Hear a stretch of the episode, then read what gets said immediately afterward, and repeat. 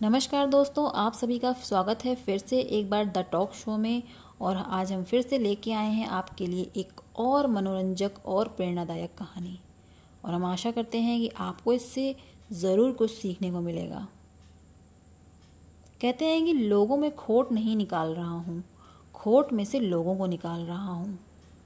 ऐसे ही एक बार एक आदमी रेगिस्तान से गुजर रहा था। अचानक यमराज पहुँच गए। आदमी यमराज को पहचान नहीं पाया। सामने आकर यमराज ने उससे पूछा कि, तुम्हें थोड़ा सा पानी मिलेगा तुम्हारे पास? क्या तुम्हारे पास पानी है? अब आदमी ने कुछ सोच कर यमराज को पीने के लिए पानी दे दिया। पानी पीने के बाद यमराज ने कहा, मैं तुम्हारी जान लेने आया हूँ, लेकिन तुमने मेरी प्यास बुझाई है, इसलिए मैं तुम्हें पाँच मिनट का समय दे सकता हूँ। तुम चाहो तो इस डायरी में अपनी किस्मत को बदल सकते हो। तुम अपने लिए जो लिखोगे, वही होगा। तुम इस डायरी में अपनी किस्मत में आज जो चाहो लिख लो, पर ध्यान रहे, तुम्हारे पास सिर्फ़ पाँच मिनट का वक्त है।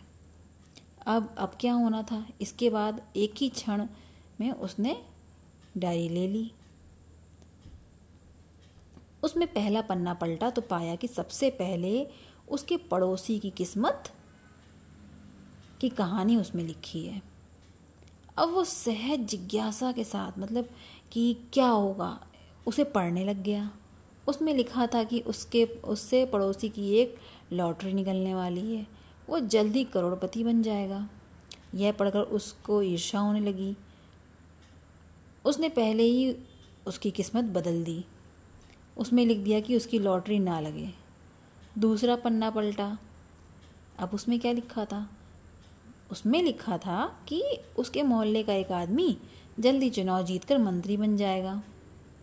इस बात से भी उसे बहुत कुफ्त हुई और वो मंत्री बन जाएगा। अब उसको बड़ा मन में उसके मतलब एक वो उसको ख़राब महसूस हुआ, उसको ईर्षा आई। उसने वहाँ लिख दिया कि वो चुनाव हार जाए। ऐसे ही डायरी के ढेर सारे पन्ने पलटता गया। जब अपने पन्ने तक पहुँचा तो वहाँ लिखा था कि आज उसकी मृत्यु होने वाली है।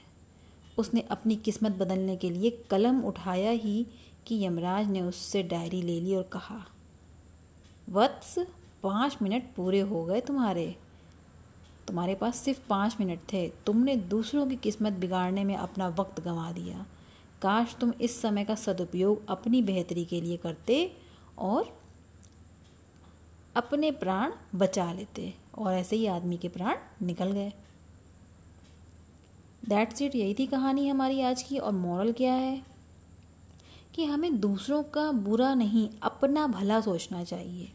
इस कहानी का एक एक लाइन में छोटा सा मतलब सिर्फ़ इतना ही है।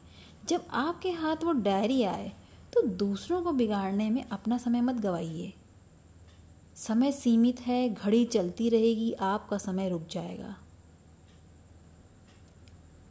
तो सिर्फ़ जो आपको भगवान ने जितने दिन इस दुनिया में भेजा है, उसमें से अपने बारे में सोचिए और दूसरों का भला सोचिए, दूसरों को बुरा सोचने में अपना समय नष्ट ना करें।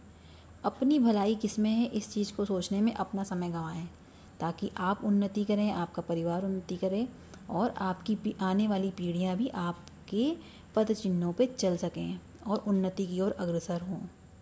इसी आशा के साथ कि आप सभी खुशहाल रहें मिलते हैं जल्दी नई कहानी के साथ और हम उम्मीद करते हैं कि आपको ये कहानी बहुत पसंद आई होगी और इससे आपको वाकई में बहुत कुछ सीखने को मिला होगा। और आप अपनी ज़िंदगी में पॉजिटिविटी को भरिए और इसी इसी के पद चिन्हों पर चलिए ताकि आपकी ज़िंदगी में कोई भी रुकावट, अड़चन ना आए। और आपका समय, आपका वक्त आपके अपनों के लिए हो और खुशहाल रहे। मिलते हैं जल्दी नई कहानी के साथ। तब तक के लिए धन्यवाद।